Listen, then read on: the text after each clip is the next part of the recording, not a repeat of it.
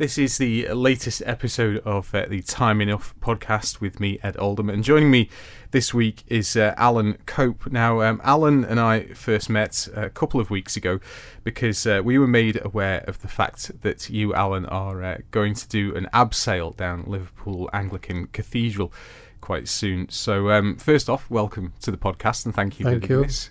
Uh, thank you. Nice to be here. And uh, well, as I said, you know, the, the our introduction was was through this interview, and uh, let's start off talking in just a little bit about uh, the reasons why you uh, you want to do this abseil down the Anglican Cathedral.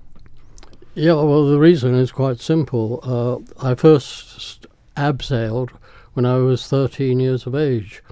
Uh, the school was evacuated into Bude in Cornwall, and as a youngster, uh, one of the teachers took us out and uh, hammered a big long nail into the ground, put some rope round it, threw it over the cliff, showed us how to put the rope round our body, and down we went down the cliffs. Uh, no hard hat, no safety line, no nothing. Leg rope through your leg, round your body, down your back, and uh, and down. Just gym shoes, and we thoroughly enjoyed it. And at um, 90 years old, it's still something that you want to want to do. Well, it's. Uh, I was told. Well, three years ago, I went down the TT Tower for MS, uh, the charity, and I was told that the Royal uh, Roy Castle Foundation was doing this abseil down Liverpool Cathedral, and I said yes, I'll go for that. And of course, it is these days it is safe because you have a harness with a safety line, so they do have hold of you it's only the question, it's 100 odd meters. Uh, and the thing is, look at your feet, which are horizontal to the ground, but don't look down. You make it all sound very simple, very logical, and I think if you approach it in that logical way, then that removes a lot of the, the fear of something like that, doesn't it? Oh, yes, yes. And the Roy Castle, which some people may not know, uh, whilst he died uh, of lung cancer, he never ever smoked. It was doing gigs in pubs, uh, working men's clubs, nightclubs, that he inhaled the smoke. And the Royal Castle Foundation gives money mainly to find cures for the, apparently there are a variety people of lung cancers which people can uh, get, and they have succeeded in eliminating uh, some of the problems and hopefully in due course they'll be able to eliminate all the problems. And your experience of Roy Castle goes back a long, long time. You mentioned that in the interview as well, seeing uh, him, uh, the Royal Variety in 1958, was 58, it? 58, yes, that's correct. I he mean, quite an impression. He looked like a, a, youngster, and he tap danced. He played two or three instruments. He sang, and he actually brought the house down. He was the best turn.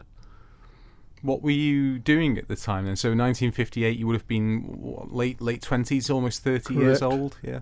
Yes, yes. I had qualified uh, as a chartered accountant. And you were based in, in London then? I was based time. in London at that time, yes.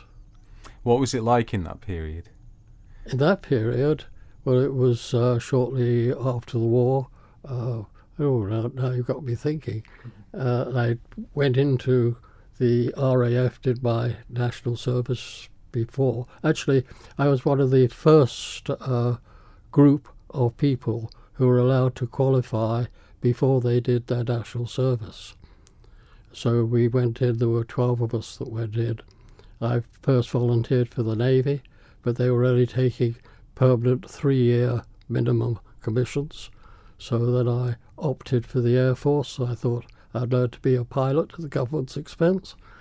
Unfortunately, I suffer from hay fever, of which I'm suffering from actually at the moment. It is really bad at the moment. I'm yeah. suffering too, yeah. Yes, I'm a bit uh, chesty. And uh, so I was not uh, allowed to do that, uh, A4, G4 graded. And that's an interesting story, actually, at that time. Uh, because at the end of our square bashing in Padgate, just outside Warrington, the other 11 accountants went off to Norfolk for an accounts course, and I was left at Padgate. And I said, Well, why aren't I there? And the answer was, Well, you're not fit enough to be uh, an officer, So I said, why? So he said, well, because you'll be grounded A4G4 medical grading because of your hay fever. And so I said, well, in my book, if I'm not fit enough to be an officer, I'm not fit enough to be an airman. I'm quite happy to do the two years, but in these circumstances, I'll have my discharge, please. So you were discharged. You didn't do national no, service. I was not discharged. Oh, you're not. No. No, the CO said he would look into it, and the next day I was transferred to Stafford. uh, and give Stafford their due, I went through the same performance there, but they did put me in the accounts section, which dealt with the ins and outs of equipment, and it's a very large maintenance unit for the RAF. And I could see things that were coming in, uh, which really they were going straight out onto the auction site uh, because they were now obsolete. And I did a report into Air Ministry that I thought, well, I first gave it to the WAF sergeant, uh, who was in charge of our little section, and she was more interested in doing the Daily Mirror crossword than she wasn't doing anything else. and uh, I suggested that why aren't these orders cancelled in advance? And she said, well, if you like, you could do a paper, so which I did. And the long and short of it was, it went up to Air Ministry. I got called to Air Ministry, and one reason or another, it was just put at the bottom of the pile. But nevertheless, they did send me t- to join the others on the accounts course. And I thought, well, they'll give me th- that chance, and then they will chop me. And then they say, well, it's not my fault you failed the exam. So we, we, while we worked for it, it wasn't really necessary because whilst there were about 40 people on the course, most of them were ex pilots uh, who got too old for flying. A lot of them couldn't change from piston planes to jet planes, but they were all on permanent commissions. Well, they joined the Air Force to fly. They didn't join the Air Force to become secretarial or accountant officers. Yes. So they didn't care. So out of the first, I think, 12 places, 10 of us were accountants. and, and and given your age at the time then so you obviously you just missed having to, to serve in the second world war by a, a, about a year or two Correct. i suppose so Yeah. what was the the war experience like for you because i suppose you were a relatively old age in that you would have been a preteen to teenage years in, in that time so you would have had some experience of it and possibly with not knowing how long the war was going to last, potentially with that prospect of going to fight looming over you as well, well. well, going going going back uh, after Dunkirk, uh, which was May 19, the end of May 1940, it looked very much as if England was going to lose the war. In fact, quite honestly, I could vividly recall those days. Uh, my prep school, which was Dulwich College Prep School, was evacuated to Cranbrook in Kent, just I think 10 to 15 miles from the coast. And so we saw people coming back, the injured, what have you. And uh, the, at, the Germans could have sent a lifeboat of troops because we had nothing. They were young men, old men were exercising with broomstick, broom handles and things. They had no rifles. However, they wanted to get the children out, and a lot of them were shipped out to Australia, Canada, wherever. And my father uh, was able to ask a friend in Los Angeles whether he would sponsor his wife and two children, uh, which they very kindly did. And so we went shipped out in uh, July 1940 uh, to the States. And that was, I had a very interesting experience out there, very ex- interesting. I was the only boy in the whole school that wore short trousers. because the Americans from day one are in long trousers, which was a bit embarrassing, but they accepted that. And uh, the one day uh, going to school, I usually cycled, but it was raining, so I went to the bus stop. And uh, another lad in the same form who I hardly knew said, Would you like to share my umbrella? And we have been friends ever since. That's wonderful. Yeah. Is he still in Los Angeles then. He is still in Los Angeles. Unfortunately, he couldn't come over. They were going to come to my 90th birthday party, but they couldn't come because he's undergoing cancer treatment, which regards every week going in to be given some drugs or chemotherapy. Of course. So yeah, interesting life. I bet. so, so, so there was, I suppose, from that stage. Were you there for the remainder of the war then? In No. No. No, no, we were only there uh, for two years. For personal reasons, we came back. But one I day, guess my the mother. tide, the tide was turning by that stage anyway, wasn't No, it? A couple of years later? 1942. but Still- no, no, it was Still not. not so good. No, no, so good. no, it was the height of the Blitz, actually. Ah, so you But, came back uh, to that, yeah. Be that as it may, uh, one day when I came back from school, I asked my mother for some pocket money, and she said, I'd like to give you, but I haven't got enough to pay the electricity bill, because obviously she was just given an allowance by this family, which they undertook a tremendous responsibility, which I realise now, obviously, as a child, you know, to take a, a woman with two kids uh, more or less for life, because they thought that England could have lost the war. However, be that as it may, and the next day at school, there was a man going round signing up children to sell newspapers and magazines. So I signed up to sell newspaper. And I came home in the evening. I said, It's okay, Mom. You don't need to give me pocket money. I'm going to sell newspapers. And to this day, I can remember her standing, looking at me and saying, No father of yours would have his son sell newspapers. And I said, Well, Dad's not here and I need money. And I sold newspapers. And right next door to the apartment block was a garage. So I was there shouting one day, Roosevelt says this or the other. And a car drives up, the man pulls down his window, he leans out and he says, It's Roosevelt. and I, being, what, 12 years of age, said, Double O in England is oo, it's Roosevelt. And he said, You say Roosevelt, son, and I'll give you a quarter. I said, Roosevelt this. He gave me the quarter, drove off. I said, Roosevelt. And so you came we came back, Back in to England 1942. in, in a period then it wasn't very good at all. No. Still. And then I went to Clifton College, which was in Bristol, but they had evacuated down to Bude in Cornwall. And that is where we went out with the master and went down the cliffs.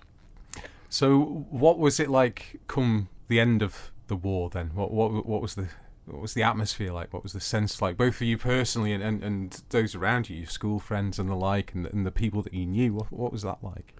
Oh, it was oh uh, euphoric, you know, the uh, because it was something which wasn't going to be. Uh, oh yes, it, it was a good it was a good time. Uh, everybody was pulled together, very much more so than today. And just, I I guess, a sense, a real sense of relief Yes, things could, definitely. I guess, slowly, slowly get back to, to normal. And so, yes, you ended up doing the, the national service in, in the wake of of the war, obviously, and then and then ta- taking yourself off to uh, to London. How how did you end up on the Isle of Man then? Was Well- that some years later? Uh, I came over here in winter of 1959 uh, for a short break, get away from London. And I got involved in a business, thinking they could send the returns across to the UK and I could come periodically. I very soon learnt that if somebody wasn't here to sort the mess out, there would be no business. So I stayed to do that, liked the way of life, and thought, well, you won't earn so much money as I would in London, but rather than smelling diesel fumes and cars and 25 minutes at least each way to go to work and back, you could hear the birds in the morning and could smell the roses. And that is why I think the Isle of Man is probably the finest place in the world in which to live. And this coming from someone who has travelled a lot as well. You've been to many, many places for, for various reasons, and you have a real love of the uh, of the sea and sailing, don't you? Uh, yeah, I have a real love of the sea and sailing, but what really I think started my travel experience was that in 1937, uh, my parents went to Switzerland for uh, Christmas time, and that is where I learnt to ski. And, and in 1938, similarly. And really, skiing is my first sport. Um, also, coming to sailing, we uh, I was born in Beckenham in Kent, and we were bombed out in the war. And my parents took over a place three miles upstream from Henley on the river, and right next door was a boathouse. So once again, a kid of 12 goes in the boathouse. And that is where I learnt sailing, punting, and generally small boat handling. And sailing has taken you from that river, taken you from Henley to many, many places. I believe you, you've sailed across the Atlantic. Yep. So you and your wife at the time. Yes, yes, yes. We did that in nineteen, about nineteen seventy-eight. Um, I was driving up the M1 one night from London to Northampton, and I had pulled up with warning hazard lights on because there had been an accident ahead and a fellow slides into me at 80 miles an hour, and I got what the doctor called a broken back. Fortunately, my lower spine was compressed, and I was on my back for about three months with traction. And uh, lying there, I have three children. At that time, the youngest was 18, 18, 20, 22. And I thought, why go on a quarter of an inch one way or the other? I could have been paralyzed or dead. So I liquidated most things and got myself a 40 foot boat. Uh, put so much in for the boat, so much for investment, because I had always had a dream of one day sailing across the Pacific to the pristine sands, the palm trees swaying, the girls in grass skirts. And the idea was to see the world. And so we set off. When I got down to northern Spain, my business partner uh, died, and I got landed with winding up his estate. And so I commuted. I was two years in the bed, commuted back to wind the estate up. And then we went down through Madeira, the Canaries, 23 days across to Barbados, turned left, went down to uh, Tobago, Grenada, and all the way up the chain. That uh, that sounds incredible. What what's it like being out there in the open sea for an extended period like that? Just you and your wife, just and just you on that vessel, and no one else around. Wonderful. the crossing actually from the Canaries to Barbados was absolutely magnificent. The I put uh, two foresails out, wig a wig, Genoa, and even went to bed at night. You had a constant force three, force four wind, just taking you dead behind in the trade winds, warm nights. The stars look like diamonds. You could take them out, look at them, and put them back in the firmament. The spray across the bow with the dolphins coming uh, oh, it, it's a magical experience. It sounds like it. I imagine it must give you that real sense of sort of scale of everything as well, and your kind of place with it, your your very small place within it all, and the permanence of things around you as well. Oh yeah, it, it's and you, I thought you know you, you'd be bored. Uh, we had loads of books on board and tapes, but when you get up in the morning and you check your sails, you do your navigation, you check the engine, what have you. Uh, it's and then you have breakfast, and then you do the washing up and clearing. It's nearly lunchtime, and yeah. time just goes. It's incredible. There's always something to be busying yourself exactly. with. I suppose again with with it being just the two of you as well, it's not like you could yeah. either of you could really take a back seat at any moment because there wasn't anyone else to be to be doing the, the work. And yeah, so because it was the days we have to remember it was the days before uh, GPS or anything like that, and so you have to get used to using a sextant to, to try and find where you are. But by and large, if you have a cool head, I always kept one clock on Greenwich time and one on local time, uh, you would know the direction you're going. You would know roughly how far you have gone. So if you have, and you can see when the sun is overhead where you get the shortest shadow where you are, you know, that's midday, then you could calculate roughly within two or three hundred square miles, which is nothing when you consider how big the ocean yes, is, yeah. roughly where you are. And so you're using techniques really which have been used for hundreds of years beforehand. Like you Exactly. you're mentioning the sextant there as well. Exactly. Sort of the the techniques that we Well- used in well, the golden once- age of yeah, discovery. well, once again, you're you're really measuring the distance of the, the sun, whether which side it is off the perpendicular where you are, which gives you a very rough idea whether you're north or south of the equator, if you like, even uh, roughly where you are, uh, position-wise. So you can you you could even with as long as you knew what Greenwich time was, and you know where the time where you are, and you can see roughly, you could work it out approximately where you are. At least we have the advantage over Columbus. I, I used to say to my wife, don't, if anything happens to me, don't worry.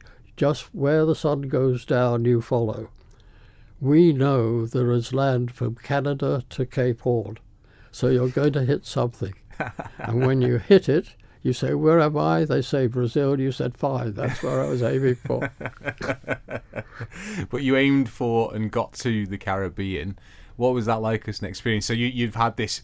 You were talking about the Pacific before, but you'd obviously had this this impression of you know tropical island paradises, which is very much the case in the Caribbean as well. Did it meet up with your expectations when you got there? Uh, yes, yes, yes, yes, yes, to a large degree. I mean, okay, that that was a. Uh, I knew what I would find. I did actually cross the Pacific. Ah. I, I acted as crew to John Wormold when he was on our uh, tour. It's they had 28 boats circling the road for two years, uh, Gibraltar to Gibraltar in two years, and I joined him from the Atlantic side of Panama uh, to Tahiti. Ah, so you got the Pacific experience as well. well, yeah, uh, we would have had it, but when th- uh, those days in the early 1980s, coming up the Caribbean chain, the lot of it was scrubland, poor boat, poor natives, mediocre food, and few shops. And my wife, she liked arriving. She liked to see the places. She wasn't interested in the sailing side. And she's when we got to the Virgin Islands, she said she didn't want to go across the Pacific because of what not across the Atlantic crossing I said she thoroughly enjoyed. But she said, why come across this with the poor natives scrubland? Why sail 3,000 miles to the Marquesas? And she had a point, grant. And so we went up to the Bahamas and then into Florida and eventually up to Annapolis in Virginia. And uh, yeah, well, I didn't want to. The was question was we could have bought the boat back. In those days, you didn't need a forty-foot boat in the Isle of Man. A Yeah. twenty-eight-footer is is quite sufficient for weekend sailing or the odd week round the Scottish Islands. And to take it in the Mediterranean, you could only once again sail in the summertime, and so the summertime is very nice here in the Isle of Man. And so we sold the boat in Annapolis. With hindsight, which is always a good thing, Of course. Uh, I should have kept it in Florida and then used it. There are 800 islands in the Bahamas. It's 80 miles from uh, Fort Lauderdale, Miami to the Bahamas. No distance at all. That's on your doorstep, and really, isn't and it? And then you could have gone down there in the winter. yes. However, be that as it may, it didn't happen. It didn't happen, but uh, it's like you say, it's uh, you can still get the nice weather here sometimes, at least. What was the Pacific experience like, and sailing with a crew like that? Uh, well, once again, it, to me it wasn't so exciting because when you arrived at a place, the organisers were there to meet you. They they showed you where your berth was. You had a list if you want to more gas, do this. They had runs to supermarket. The idea of finding your own way is much more for me, at any rate. In earlier life, I had a wonderful experience during my accounting training. I was uh, just after I'd passed the intermediate. Uh, I was invi- I was invited or seconded to a firm of accountants in South Africa, and I spent best part of a year out there. And during that time, the senior partner was doing a survey of a timber concession in the Belgium Congo, and asked whether I'd like to go along as his clerk. And I said, fine. How do we travel? He said, well, we fly up with Belgium Railways. They had a de Havilland Dove, which they'd fly, flew people around, and we come back the same way. So I said, well, would it be possible for me to come back overland? He said, yes, if you want to. And so at 20 years of age, I came down from the centre of the Belgium Congo, as it then was, all the way back to Johannesburg. And that was a fantastic experience. And I think that really uh, gave me the thrill and the enjoyment of travel. That sense of adventure that it brings. Exactly. Because I suppose were you were you raised on those sort of those stories of colonial you know exploration and, and, and heroism and, and that sort of thing? Well, yeah, well, one gets raised on uh, English history. Yes, yeah, yeah. Uh, which you know in, in, that Victorian period. You know, 50, 30 to fifty years before your birth was, was where it was. So much of it was taking place, wasn't it? So, exactly. so what what was that like at the time?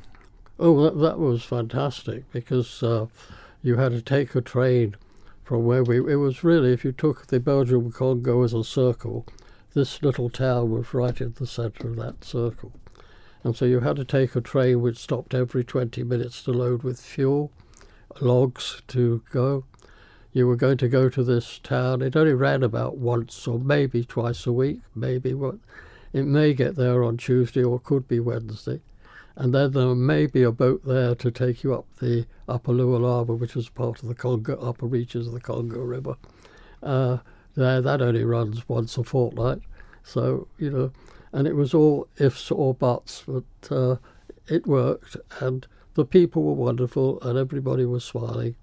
And if you had £10,000 on you, you'd be quite safe. If you put it down and left it for an hour, I wouldn't guarantee you'd be there when you came back. But providing your own thing, if you're on the train, you could get up, leave things lying around.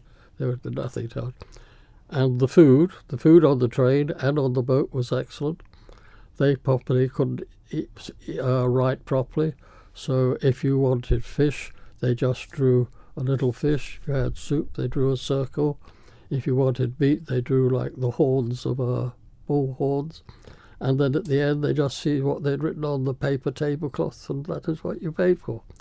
You crossed over then into northern Rhodesia, as it was, and you had the white linen and the cutlery and lousy food. Because it was still British at the time, wasn't it? Oh yes, of course, northern yes, and southern yes, Rhodesia. That was before their independence. Before their independence, so Yeah. you, you got to see some of that uh, that period, which was, I suppose, coming towards the end at that time. Certainly over the next couple of decades, a lot of that started to uh, to come to an end. So, yeah, I, I can understand that. Well, from what from the conversations that we've had, you do seem to have a real sense of adventure. So you think it was it was that trip that instilled that in you. Definitely. What about some of your other uh, your other travels? Then where where else have you got off? Well, uh, both my boys uh, married American girls. The the elder boy, Colin, went on Camp America. Uh, you're nodding your head, so you've obviously heard of I Camp have America. friends that have done that. Yeah, they come thing, across yeah. to Europe and take over six, 17, 18 year olds to work in the summer holidays. They pay all expenses. Uh, if you work for six weeks, they take you over for eight weeks. The last two weeks, you c- can stay on camp if you want to, or all your expenses paid there. But if you go off cab, it's down to yourself. And he met a girl, an American girl, when he went out on that, which clicked and they've been married now for over 30 years. And they live in a, a concrete jungle called Dallas. And when his younger brother used to go out, they made up a foursome, and one of the foursomes clicked. And so they're both out there. And as they are, we and they had different uh, confirmations for their children. We were going to hire a, a motorhome because I reckon that the time we flew back and flew out again, because if you go to one, you've got to go to the other. Of course. Uh, the cost would be balance itself out. And Cruise America said, knowing the length of time, well, why don't you buy a used one off us? We do a deal. So I said, what's the deal? Well, you buy the one, uh, and after 12 months or 12,000 miles, we'll buy it back off you for 60% of what you paid. So I said, oh, that looks great. So we went for the deal and we kept it for 20 years. and we travelled through 46 of the lower 48 states. We've travelled across Canada two or three times, uh, out to Newfoundland, across to no- uh, Alaska on the other side, down to Mexico two or three times. And it's uh, once again, it's the people you meet in these places. Yes, it's what's always astonished me about the United States and, and Canada is just the sheer scale of everything, the distances that you travel, and the, the gaps between communities at times, and just how that that changes people's perceptions of what a long distance is, of what a long time to travel is, and and it completely compared to somewhere like here, it's just completely on another scale, isn't it? Oh, definitely. I, I mean, I, I can give you an example of that. The when I had the boat in Florida, we used to fly home periodically, of course, here. And one case when I flew back, it was, I can't remember the name of the hurricane that went through Homestead and obliterated Homestead, which is about 20 miles south of Miami. And uh, we were taking a Greyhound bus down to Marathon, where the boat had been docked, one of the islands at the mid of the chain. And sitting next to me, got a chatting with, and he was a joiner from Maine, which is one of the northern states, and he was coming down to go to Homestead, having been a hurricane, to get a job. That's over 1,500 miles he was travelling just on the hope that he would get a job as a joiner. So it wasn't even guaranteed? No, just... no, no wow. guaranteed. But Americans are like that. They will go anywhere where there is work. Yes, yes. The work ethic is the work ethic is is incredible yes. there, isn't it? Yeah. Yes. Um, so it sounds like you really enjoy. And that is what is really needed today. I, I find it less and less, the, the work ethic. People use their plastic card. I mean, I, am old, old school. If you can't afford it, you don't buy it. That's Simple. the accountant in you speaking as well, well isn't it? I know. I it was also even before plastics. Sure. That was how we were brought up. When I started life, if you like, as a small child, I was given threepence, three pennies old money. That was my pocket money. Period. Yes, of course. Yeah, there was a much yeah. stricter discipline was much harsher then. Well, do you do you ever think back? You know, because at ninety years old, you've you've lived a long life and you've lived through a period that has seen such incredible change. I mean, does it does it feel sometimes like it's been almost like more than, than one life, or or that you're looking back on someone else's, or? Uh, yes, it, well, it obviously has been. I mean,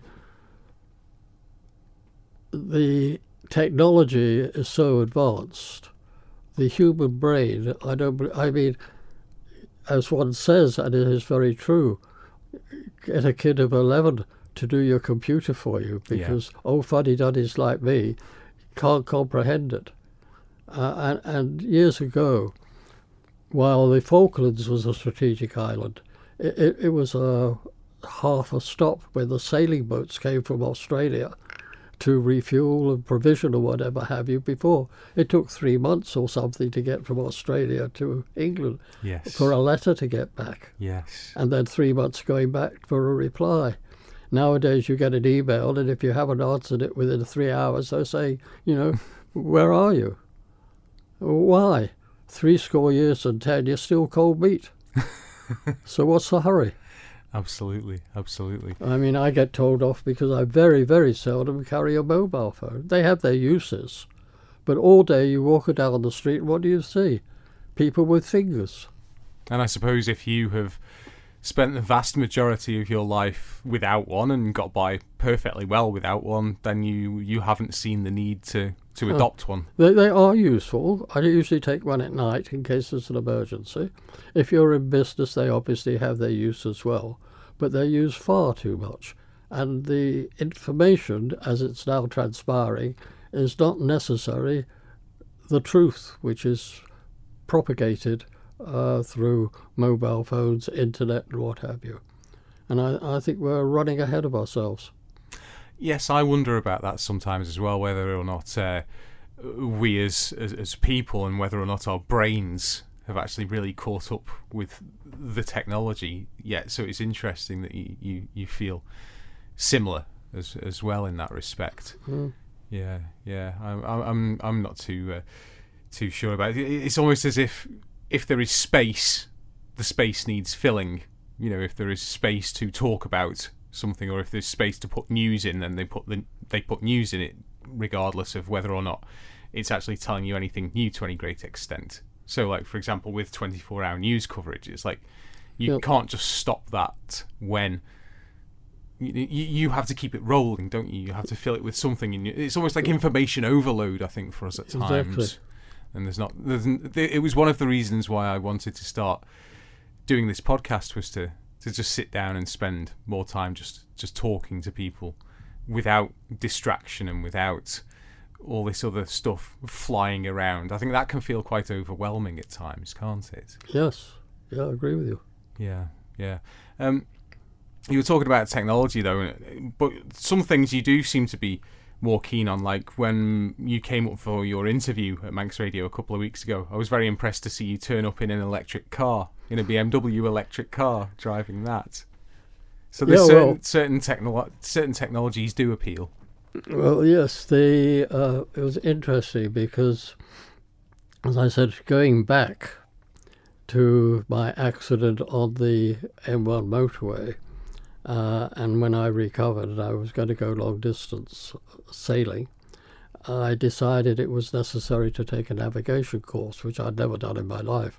I mean, I had a small boat in Ramsey Harbour, and I used to sail to Scotland. Well, I knew if I went due north, when I saw land the other side, I and turned to, slightly to my right, I saw the hills. I wanted the the second bump would take me to Whithorn. And when I came back, I used to head for Jurby because that's centre of the island. So if Manannan's cloak came down, at least I would have a, a width to the Point of Ayre without hit land. Whereas if I was aiming for the Point of Ayre and missed it, I would be in Holyhead before I saw land. And uh, yeah, and on this course, I got very friendly with a lad or a man who was in the had been in the army, and when he was in the army, at 1776, the bicentenary in America, they put out a blurb that anybody wanted. They were putting a sailing craft. Anybody wanted to go in. Well, this friend of mine, David, uh, he was in REME, and he worked on tanks and heavy vehicles in Northern Ireland. And he put in, he thought he'd try this, and he put in for the mechanic. And they'd never had a mechanic in the army before reply. and they thought, well, maybe this sounds good. Of course, everybody wanted to sail, didn't they? And so they took him, and he got hitched on that. And afterwards, he decided to go on a navigation course. Uh, and that is where I met him, and we're still friends since then. And he, when he left the army, went into the motor trade generally, garage. He became warranty manager at Mercedes, actually, too. And he phoned me up one day and he said, uh, Why don't you change your car, get an electric one? I said, I don't need one. He said, Your car's 11 years old. I said, No, it isn't. He said, Go and look at your logbook. And it was. and he said, I can get you the new BMW range extender. And I said, What in the hell is that? So he said, Well, it runs on batteries, but it also has a petrol backup. It hasn't got an engine, but the petrol that you has has you have 10 litres feeds the generator, which charges the batteries, which pushes the car. And we went into the logistics of it and the cost of it, and it was no more expensive than the previous BMW I had. And so we changed cars, and it is beautiful, absolutely beautiful. They're very impressive looking little uh, machines. What's it like to drive? Is it strange? No, Going from no, combustion it, it's virtually a, a one-pedal car because as you take your foot off the accelerator, it slows down automatically, and if you judge it right, you never need to use, hardly ever use your brake. And uh, of course, you save the road tax. I pay five pounds a year road tax, which is because of the generator, uh, and I've been all over England with it. The charging stations they need to update those and many more of them. But with the range extender, it automatically changes to your fuel when you, if your batteries run out, and that will give you another 60 miles of driving. Well, when you've done about 40, you go to the nearest garage and top it up again. In point of fact, in the bonnet, there's a big well of nothing, so I've got an extra five litres of fuel in that. So it's belt and braces. And I've been all round England two or three times with it without additional charging, just when the battery runs out, just go onto fuel. Is it the future, as far as you're concerned? Is it the future of, of, of vehicles Oh, going definitely. electric? Oh, Yeah. without a doubt. They're comfortable, they're silent, you don't have the fumes or the noise. Yes, and they're cheap to run. And also, you get night tariff uh, if you have a home charger. You go on a night, which comes down, I think, from 16p a kilowatt, 16p plus, to 9p plus. But uh, either way, the I haven't noticed any real increase in the electricity bill.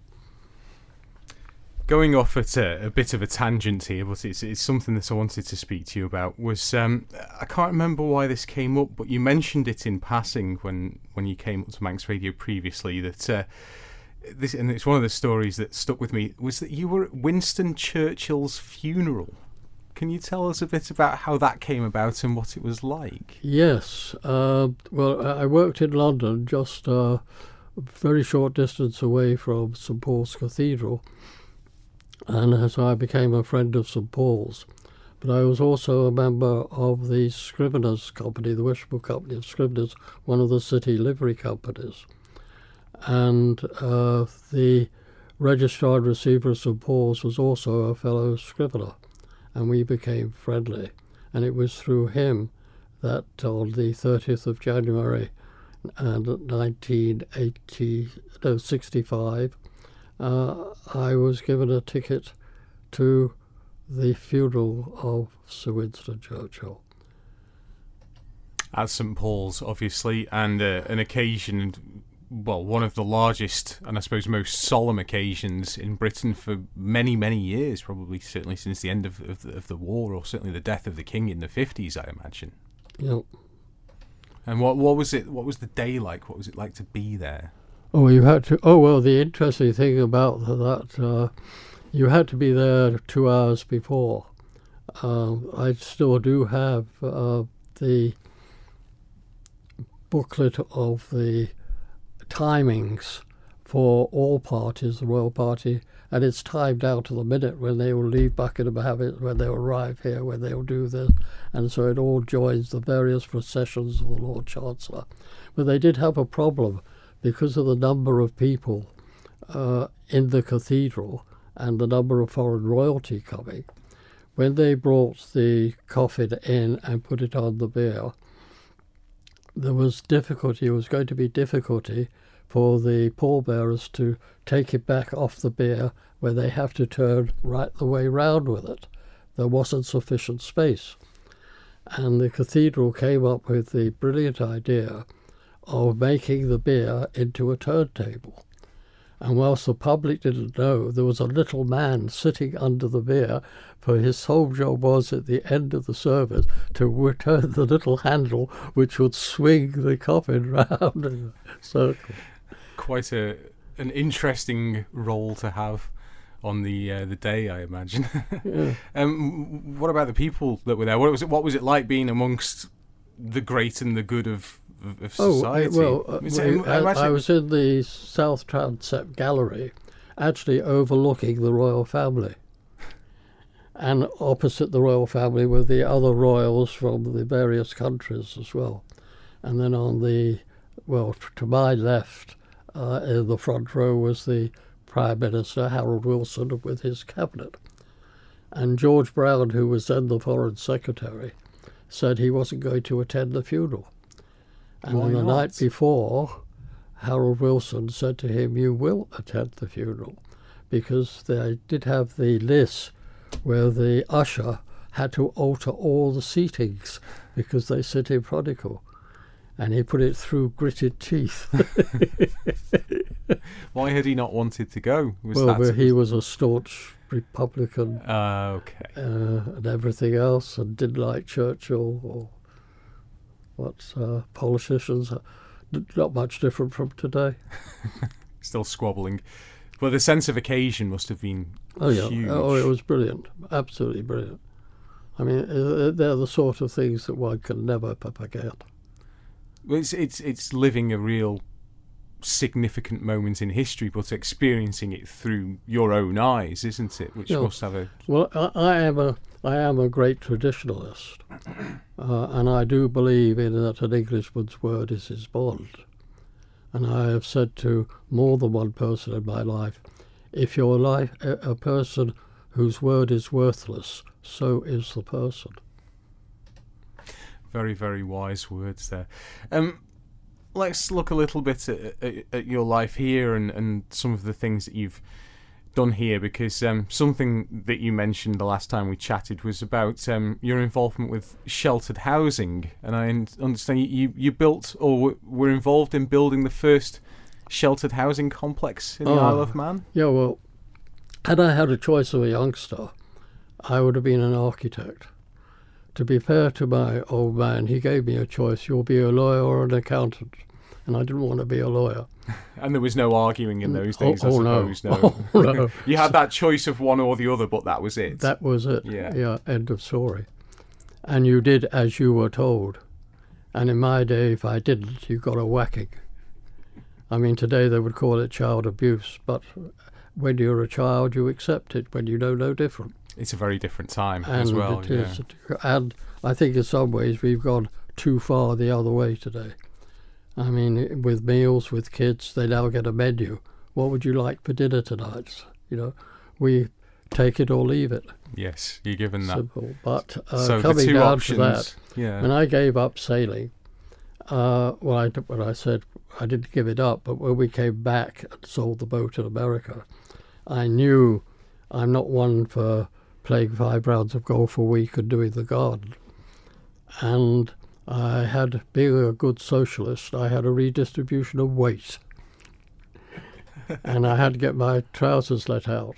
And just under the hairpin bend was a Liverpool man who came from Liverpool. He had a tailor shop there, retired, he needed alterations.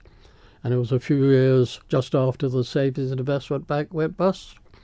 And Barrule Park and all that lot, they'd started building. The builders went bust along with the Savings because they had loans from the bank. And I said to him, What's happening here? And he said, I think somebody's sniffing.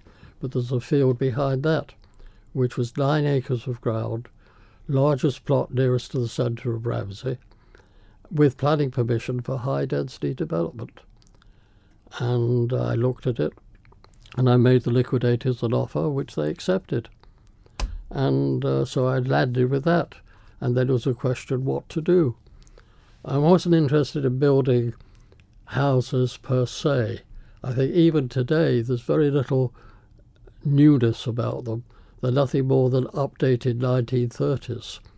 You have one master bedroom en suite. Now that's you know that you're really good there. yes. Uh, but the other three bedrooms, whatever, one shared bathroom where you all have to go out the corridor or you go away on holiday. You get self odd ensuite accommodation. Why don't you have it in your own home?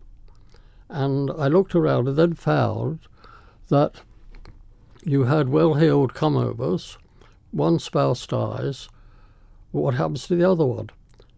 They either had to go into, they were then be beginning to convert the Victorian boarding houses into apartments, Right. and they had to go into one of those or government sponsored places.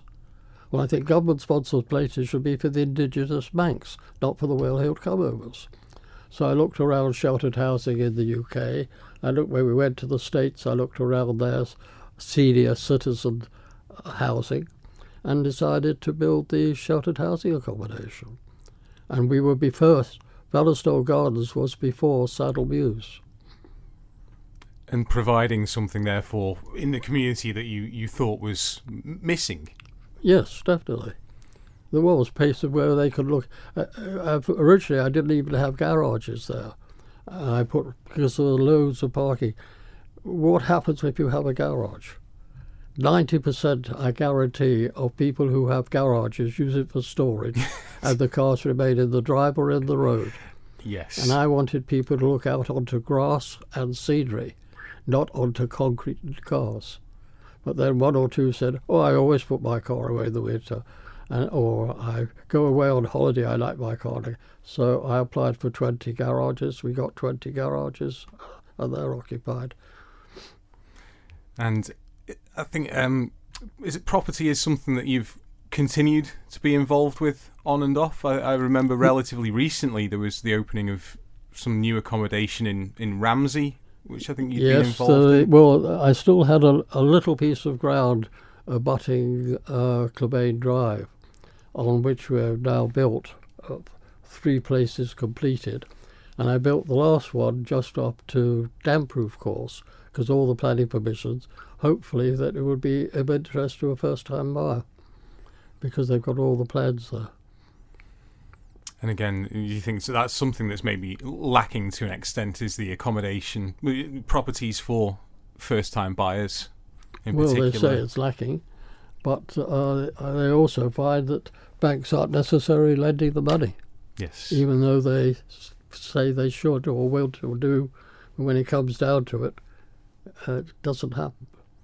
Uh, as you've already alluded to, you're not really a man that uh, can sit still, are you? Like you said, you don't like five rounds of golf and, and pottering in the garden. So you've been involved in other things, um, such as sailing for the disabled as well, Oh, a charity here in the. Isle of Man, Yes, which Yep. does great work for people with disabilities and, and it gets them out doing things. definitely, definitely. Yeah, well, when uh, once again I've been there since 1999 and still quite active on the administration side of the charity. What's it like going out on the boats? What what are what are the journeys like, and how do the uh, the people respond to them? Well, here uh, we're yeah, we're saying, they- sailing they- for the disabled. What do you feel it does for people? Oh, they're wonderful, wonderful. Uh, it, it it's very good for team building, um, and the people with uh, disabilities I- enjoy it. Uh, most of them enjoy it. Some of them don't. I mean, I've had instances where you see children which sit rigid all the time, and you think, well, this child won't come back.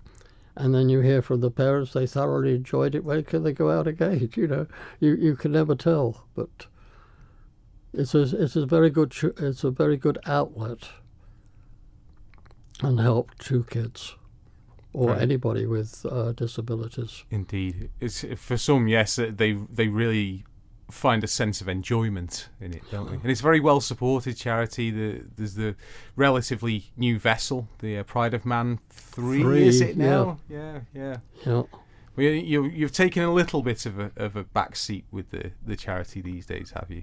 uh, definitely. Yeah, well, at ninety years of age, you know, You feel you feel like the time was I think the time has come. Well, I gave up actually being skipper when I turned eighty, uh, because I voluntarily did that, not for fear of being incompetent, but can you? I can remember what happened to Jimmy Lomas, the architect of Summerland, uh, when the the fire happened there.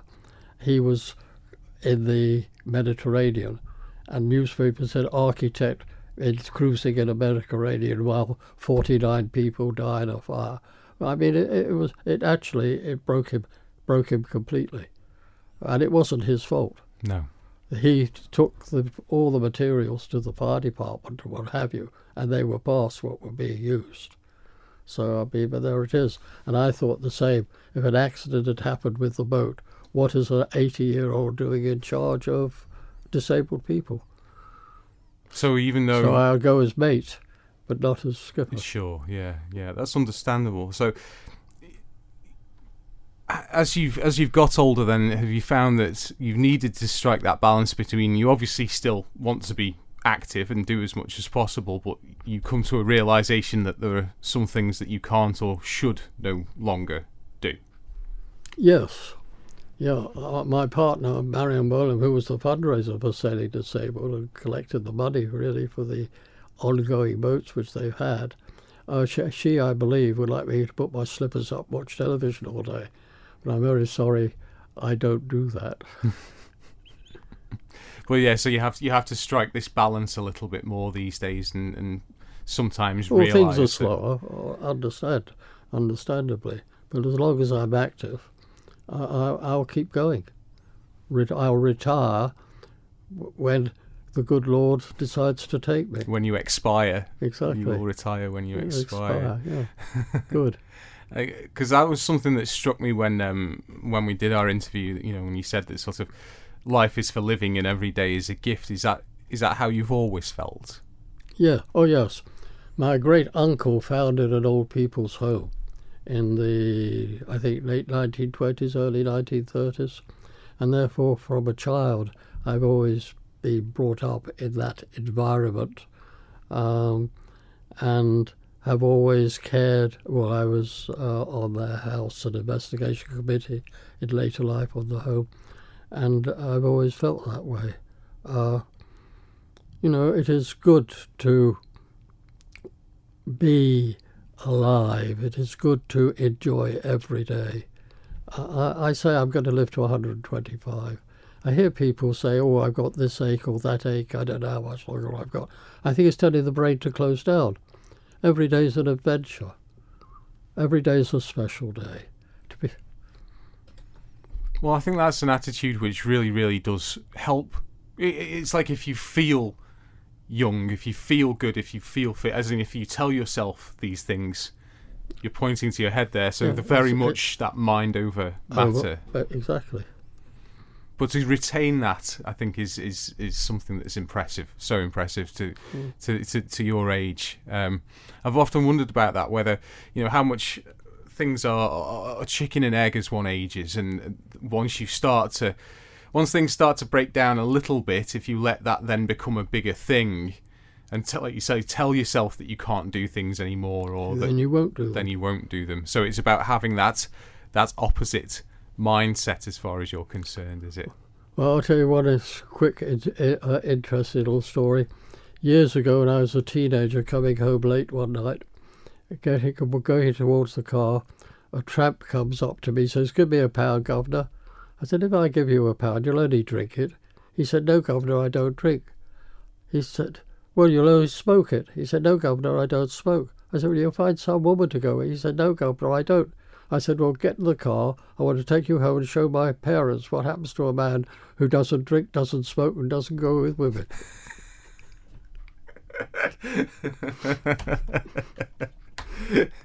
now, we've, we've just spoken about this a little bit, Alan, but before, um, before we finish the podcast, what I've always asked my uh, guests is uh, what have what have they learnt during their, their time on this earth? If there was one piece of advice that you were to give to someone, what would it be? I imagine would it be along the lines of what you've already said about just living life to the full and that every day is a always, gift? Always remember the say.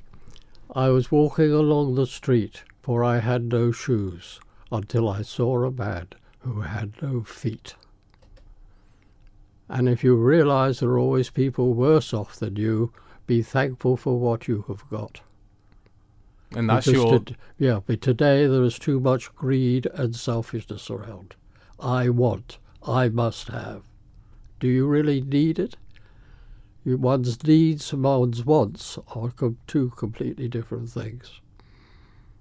Alan Cope, thank you very much for joining us on it's Time been Enough. a pleasure. Thank you.